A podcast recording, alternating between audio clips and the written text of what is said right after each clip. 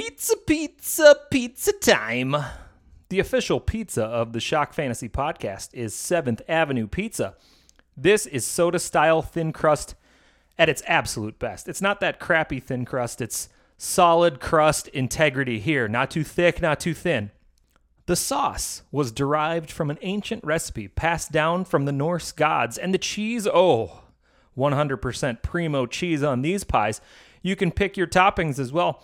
There's your conventional pepperoni or sausage, but there's also five cheese, Mexican, meatball, and pepperoni.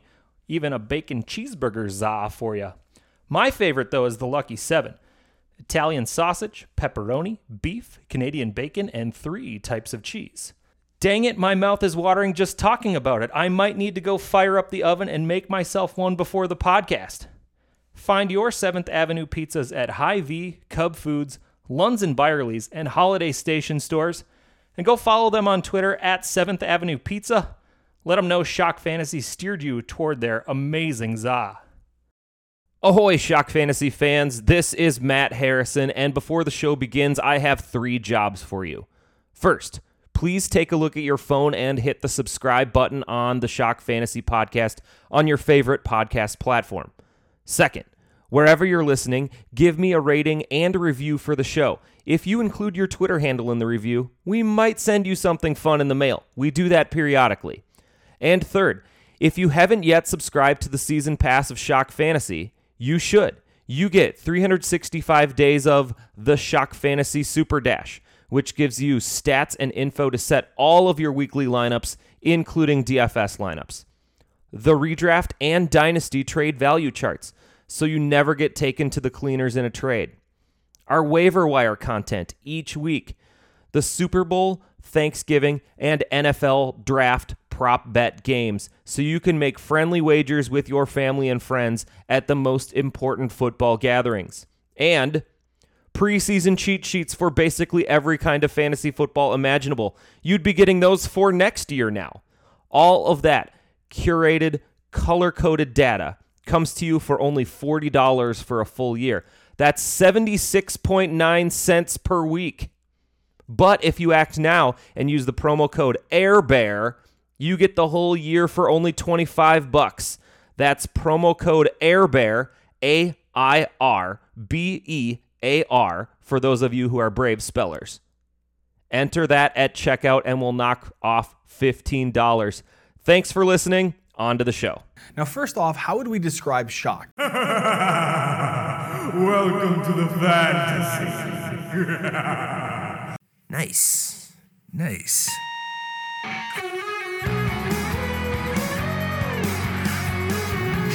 Man, you are one pathetic loser. Ridiculous. Completely ridiculous.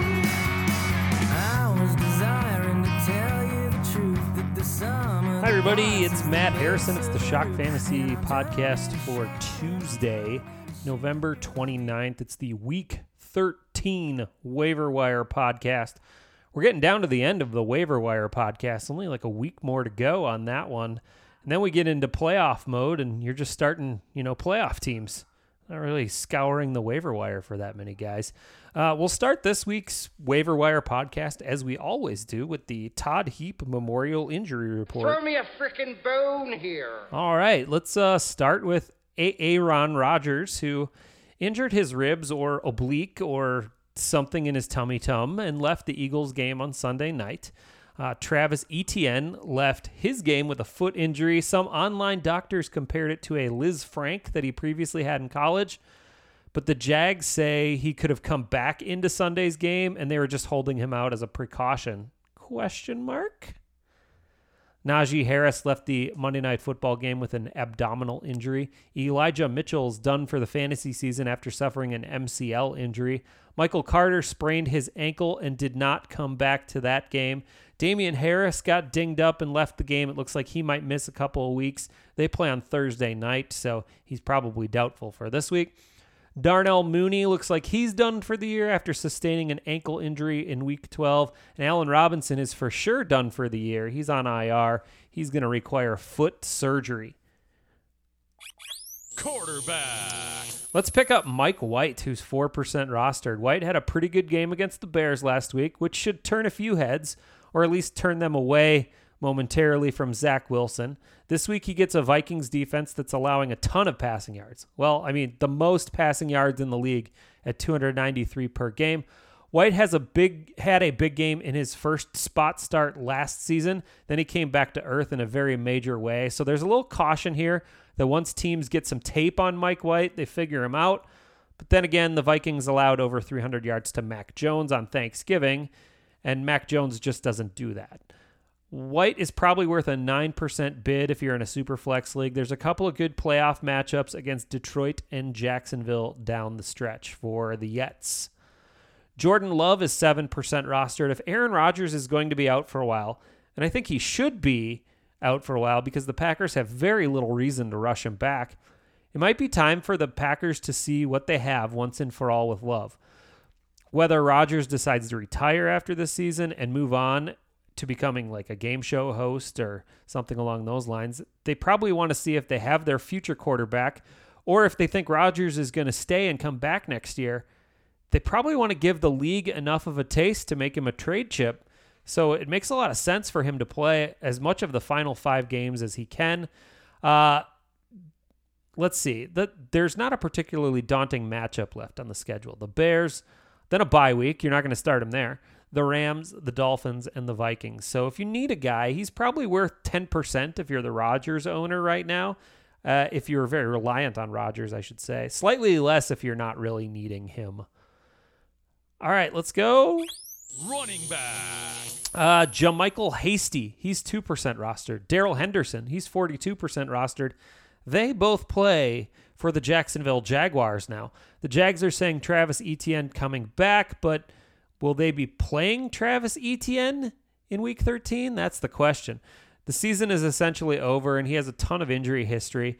Uh, and there's little reward in seeing Etienne battle through feet or ankle or leg or whatever injury could come up on him right now.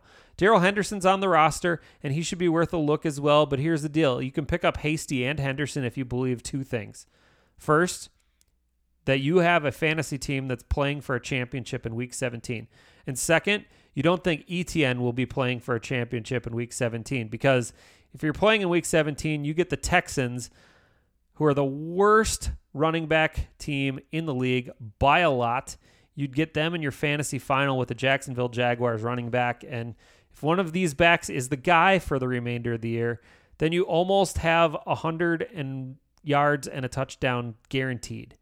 Just probably a three percent bid on both of them or either of them, whatever your flavor is. But uh, both are worthy of looking at if you're going to play the week seventeen guessing game. Zonovan Knight. There's tons of cool things to do with his name. The Gotham Knight. Zon top of the world. Dude filled in admirably for Michael Carter last week in the blowout win against the Bears. Ended with fourteen carries, sixty-nine yards. Nice. Nice. And three catches for thirty-four yards. That's pretty good for your first N F L work. James Robinson was a healthy scratch last week, by the way, for the Jets, and Ty Johnson is the only other competition, and he's seemingly already been beat out by Zonovan Knight. If this backfield is his for a little bit, the Minnesota matchup this week is very good. Buffalo's kind of a tough matchup, but after that, Detroit, Jacksonville, and Seattle are pretty easy. Throw five percent if you need a bench warmer or a handcuff to Michael Carter. He might have a spot start uh, here and there down the line. Quickly, Kyron Williams got more work than Cam Akers last week. We highlighted both in last week's podcast, saying that you should want one for the stretch run. It looks like it might be Kyron at this point. And Benny Snell is the guy left standing in Pittsburgh, but we've done this before, and I don't want Benny Snell on my team. Najee could be back as soon as this week as well. Wide receiver. That's the time I take a sip of my beverage. Zay Jones is twenty-eight percent rostered. fourteen targets is nothing to shake a stick at, especially when you can catch eleven of them and go for one hundred forty-five yards. Then you're like, I, I don't know why people shake sticks at things, but it's pretty weird. Now, I'm not saying that that's a trend for Zay Jones, but the Jaguars do get the Lions this week and the Titans next week. Both rank in the bottom five in defense versus the wide receiver. Zay will be supremely startable for those two weeks. Then it's not great for your fantasy playoffs. But if you need a Band-Aid for two weeks, this is a good Band-Aid. So I'd throw eight percent on Jones, use him for the two weeks. If you don't think you'll use him, you can skip it, or you could pick him up and block another team in your league from using him the next two weeks. Michael Gallup is forty-six percent rostered. On Thanksgiving, Gallup looked more back than he has all year. Caught five balls for sixty-three yards, but almost all of them were contested, like highlight-worthy catches. He looked really good. With Odell Beckham and the rumors of him swirling in Dallas, Gallup is certainly trying to cement his wide receiver two status there. The matchup, excuse me, oh my gosh, that was a hiccup. The matchup in your fantasy championship week against Tennessee is the target. But a game against Jacksonville in week fifteen should bring him a starting grade on Fantasy Football Weekly. So Gallup, worth about a ten percent bid this week. Briefly, I touched on Nico Collins last week. He'd had nine targets last week. Nine times. Nine times. He caught six of those for forty-four yards. Not overwhelmingly awesome, but you're targeting week fifteen and sixteen with him when he's going to face the Chiefs and the Titans. And then Jamison Williams is probably not playing this week, but reading the tea leaves, I would venture to say he will be in week fourteen, and he'll get the Vikings and their injured secondary that week, and then the Panthers in week sixteen and the Bears in week seventeen, and none of those are scary.